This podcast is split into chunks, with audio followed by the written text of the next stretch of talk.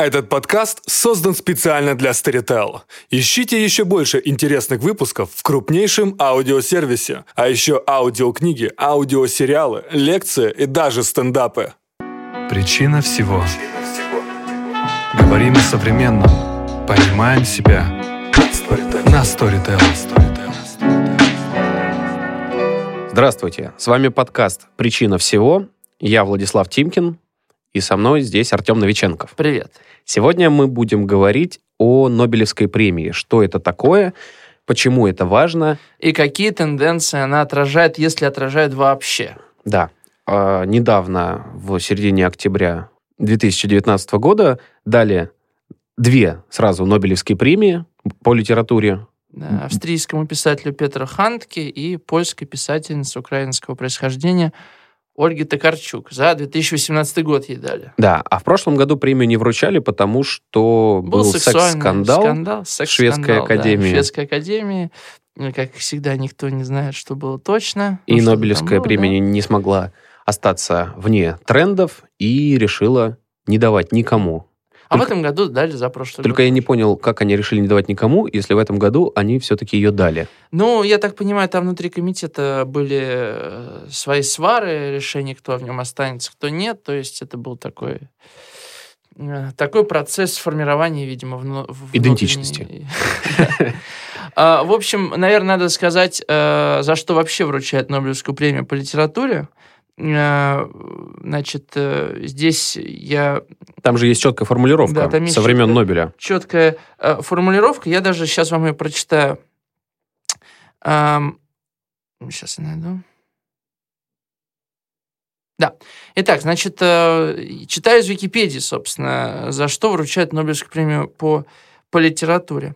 Значит, премию по литературе вручается писателю, создавшему наиболее значительное литературное произведение идеалистической направленности. Это все, что оставил нам Нобель по поводу того, кому надо вручать Нобелевку по литературе. Ну, то есть ее дают за конкретный роман, согласно этой формулировке, потому что обычно считается, Именно что так. за творчество Именно дается так. в целом. Нет, все-таки дается за, э, за, за какое-то произведение, которое возглавляет, так скажем, все остальное творчество. Скажем, э, Хемингуэю давали Нобелевку после того, как он написал «Старика и море», это было последней каплей. Да?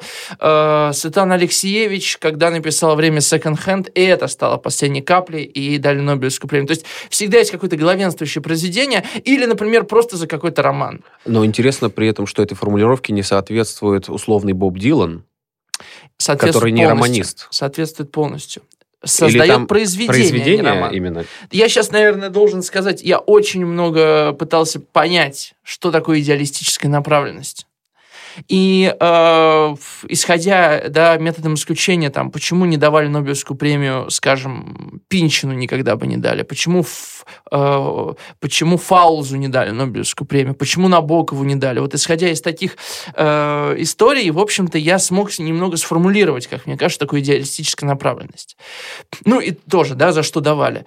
Э, Мне кажется, значит, это, это произведение, или вообще это все произведения автора в целом, да, который верен себе на протяжении всего творчества, которые отстаивают идеалы э, Гуманизма. Гуманизма, именно так, да.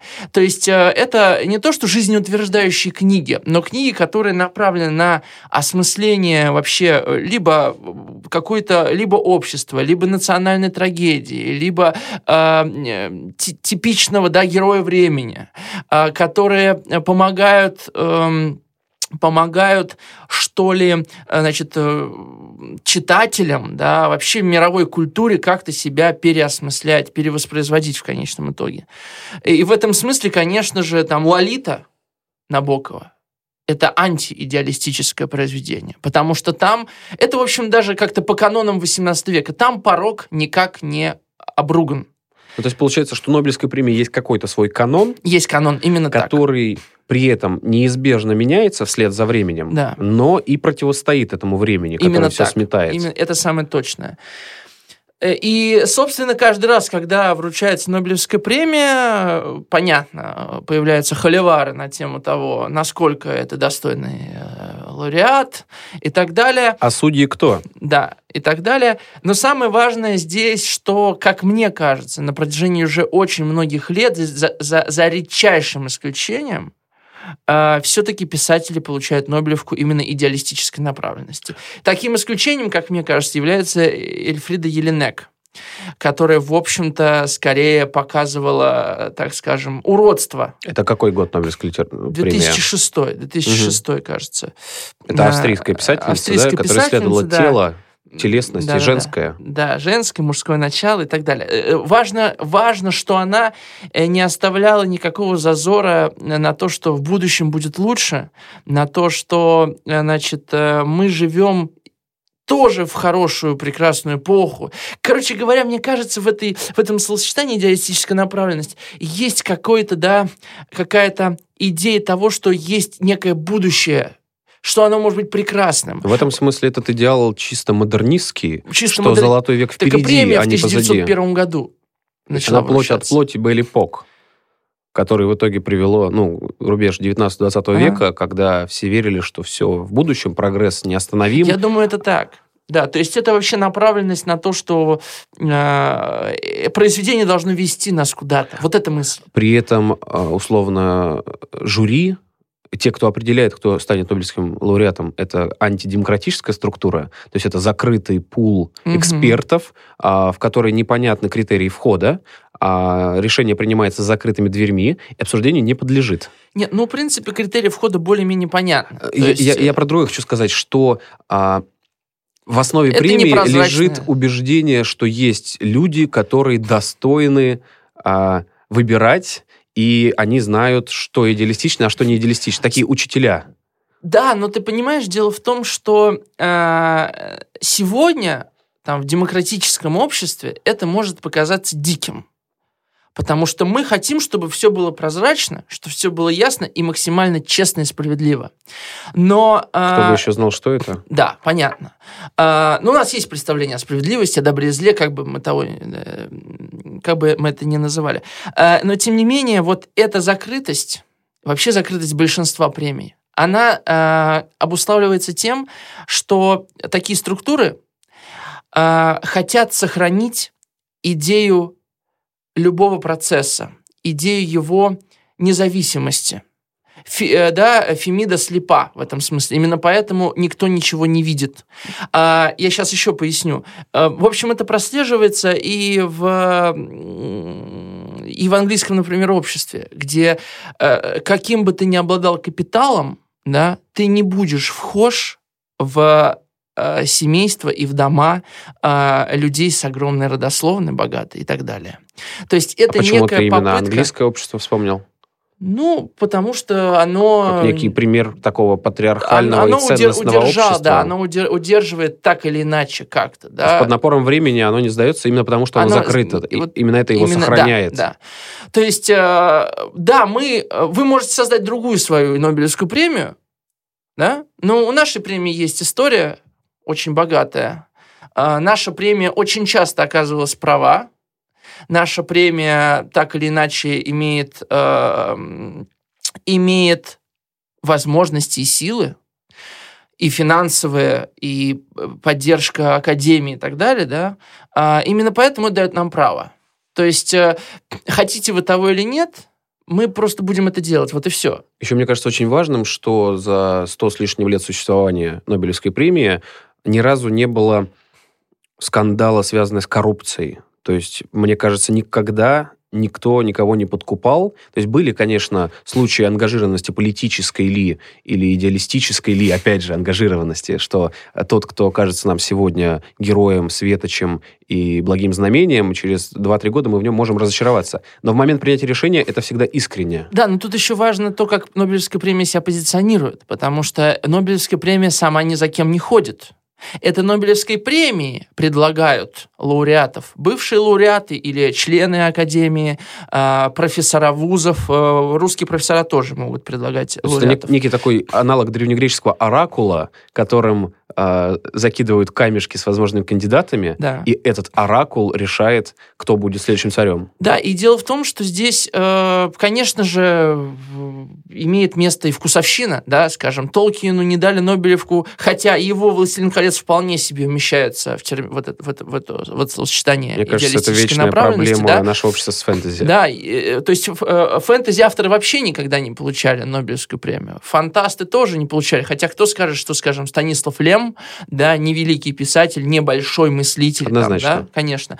Э, Но и это, собственно, и определяет рамки этой премии. И поэтому я о чем хотел э, заговорить, что вот последние лауреаты до э, вот этой пары, которую нам в этом году пред- представили, а это были э, до Кадзуи Сигура Светлана Алексеевич и Боб Дилан, очень нестандартный, казалось бы, выбор Нобелевского лауреата, потому что Боб Дилан — это рок-музыкант, э, звезда э, эстрады, да, э, Почему он Нобелевский лауреат по литературе? Светлана Алексеевич, который пишет фактически не голую художественную прозу, а является между тем, ну, Журналистам. журналистом, да.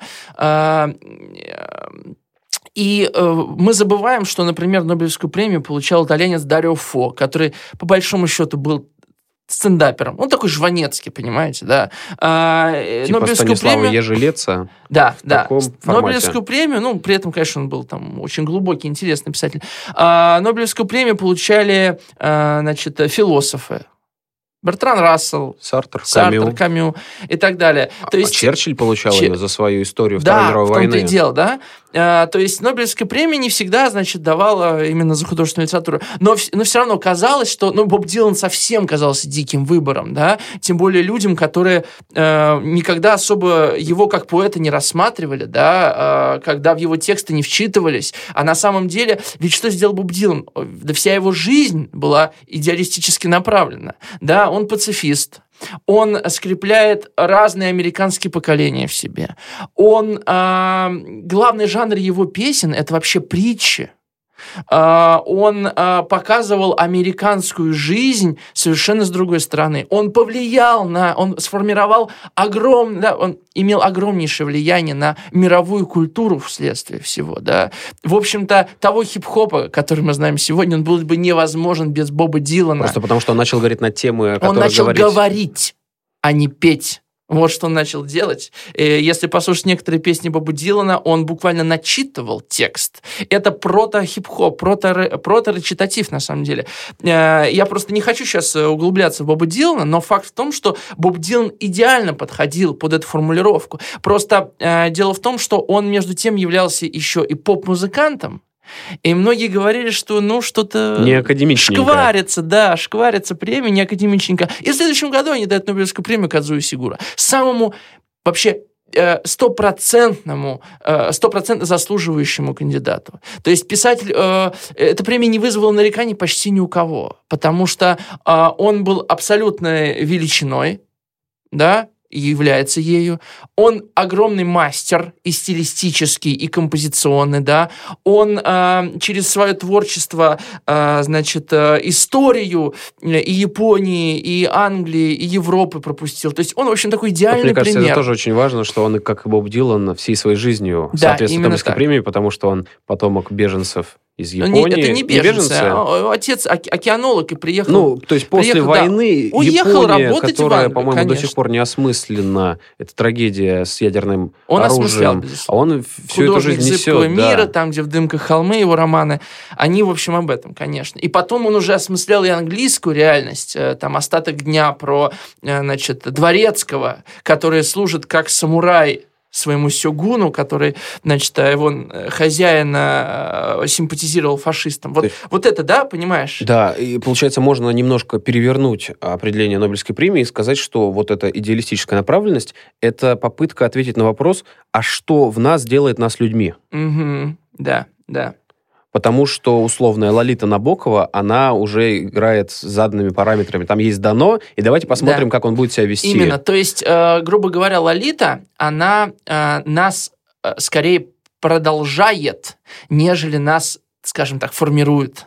Понимаешь? Мгм. Это сюжет, за Да. которым интересно наблюдать, это прекрасно написано, но простой вопрос, который задают нам на уроках литературы, а в чем смысл или что хотел сказать Да. автор, от нас То ускользает. есть это как бы не про нас книга. Это про наши фантазии, про реальность про нашу, безусловно. Но как бы не про нас, не про человека в нас. Как э, условный Пелевин, который исследует это. У него есть метод, Вот, вот, вообще постмодернисты в целом, да, Да. и Пинчен, а, и, я не знаю, Джон Барт, да, это писатели, которые вот, они конструируют реальность, они ее рассматривают под разными углами, но там нету как будто миссии. Нету чело... Да, нету миссии. да. И в этом смысле, конечно, э, Хантке, э, вот последний Нобелевский лауреат, это идеальный выбор, как мне кажется. Я ничего про него не знаю. Ну вот что я, это? Кто я, это? Я, я сам до э, вручения Нобелевки читал только его короткие тексты, прочитал э, «Страх вратаря перед 11-метровым», э, его роман, э, новелла, которую написал еще в молодости. Э, в общем, это история, описывающая среднестатистического австрийца 60-х, 70-х годов, обычного потребителя, бывшего футбольного вратаря, который после того, как теряет работу, понимает, что теряет вообще все. Ну, смысл жизни, грубо говоря. Э, Он пр- просто не находит себе места. От него когда давно ушла жена, и вот он бродит. Это очень сухая такая проза, где глаголов больше, чем, э, чем всех других частей речи. Ну, Да? По-моему, это не сухая, по-моему, это самая насыщенная проза, пол- полная А, глаголов. и- именно язык, именно язык очень сухой, да, голо, действие, действие, действие, и вот этот, да, и он, в общем, доходит до страшного поступка, и вот он все время, да, все время не может э, сопрячься с самим собой, он все время, а, он все время потерянный и никогда не в поиске. И попытка перемещения, попытка делать действия, это попытка заполнить себя. Вот этот кризис э, человека, э, европейского человека, э, общ- общество потребления после войны, да, показано в этой книге. И, конечно, Хантке еще, да, он сам по себе такой человек, непримиримый борец. То есть он еще там в 20 с лишним лет спорил с Гюнтером Грассом о том, как надо писать. А Гюнтер Грасс уже тогда, ну, в 56 году он опубликовал свой главный роман э, «Жестяной барабан», потом Дан- Данцикскую трилогию. То есть это была вершина после военной немецкой литературы. Он критиковал Генриха Биоля, да, другого великого немецкого писателя, Нобелевского лауреата. То есть он как бы всегда, всегда был такой э, борец за какие-то собственные идеалы. И это тоже очень важно. То есть у него была своя миссия.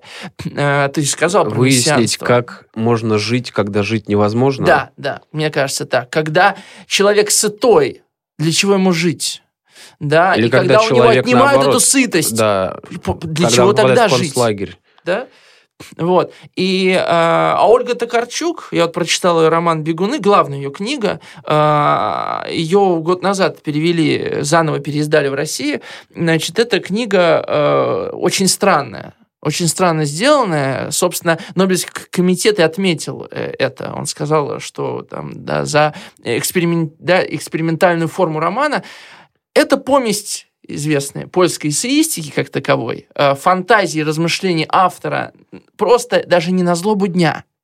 А вот я еду в самолете и вижу, что у мужчины э, рюкзак в ногах. И она начинает фантазировать на эту тему. Да? То есть это вот такая вот попытка, э, она не пытается находить большие истины, Она пытается видеть то, что ей показывают. То Да. есть это какое-то жить здесь и сейчас, она а пытается не находить гап- узелки в реальности, просто их раскручивать, развязывать, рассматривать. Она такой То исследователь. есть мир очень странный у нее становится, потому что она пользуется этим остроением, который придумал Шкловский. Скорее даже не так. Вот э, в центре не мир, а в центре у нее человек. Она... То есть мир нормальный.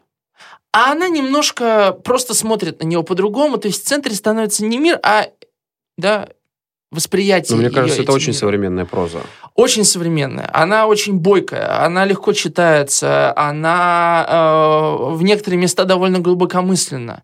Э, и при этом у нее нет цельного нарратива. Есть несколько историй, которые она разделяет и рассказывает внутри. Есть темы, которые э, на протяжении всего произведения удерживают. Это тема путешествий, тема движения. Одна из главных фраз у нее «Цель любого палом- паломника – это другой паломник». Да? То есть она все время путешествует. Она... И вторая тема, да, э, собственно, цель ее путешествий, это всякие кунсткамеры, музеи, значит... э, Диковин. э, ди- да, диковинки, связанные со смертью, связанные с телесностью после смерти. Она много рассказывает про Рюиша, человека, который придумал вот эту жидкость, в которой хранятся... Формалин. Это не формалин, это на основе бренди сделана жидкость и перца, в которой удерж... ну, которые не... в которой не разрушаются ткани. Да, то есть у нее есть какие-то две главные темы. Движение, то есть если ты движешься, значит, ты жив. И а, вот это вот э, в пробирке, жизнь в пробирке, да, вот эти две темы, которые, которые она рассматривает э, на протяжении всего романа. При этом нет главного сюжета, при этом нет героя, который бы как-то менялся, э, нету, то есть типичных черт нет, ни начала, ни конца. Все, что ты говоришь про эту книжку «Бегуны», это удивительная метафора человеческой жизни вообще. Да, в этом смысле она прям улавливает нерв. И ты Времени. вот рассказывал, а мне пришла в голову очень похожая по мне книга э, «Памяти памяти» Марии Степановой, которая пытается работать с теми же темами и Да. примерно теми же методами. Это вообще очень близкие книги. э, И, естественно, тут Зебальд вспоминается, да?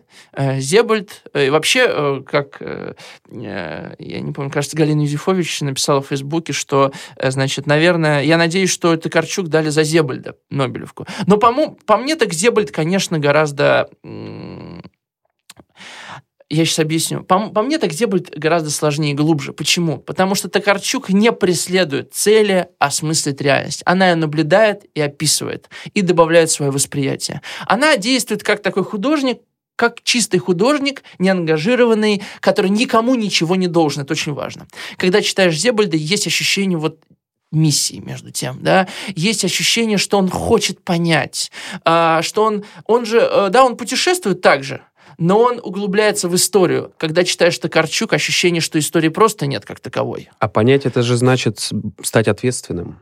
То есть, э, когда я пытаюсь что-то понять, Да.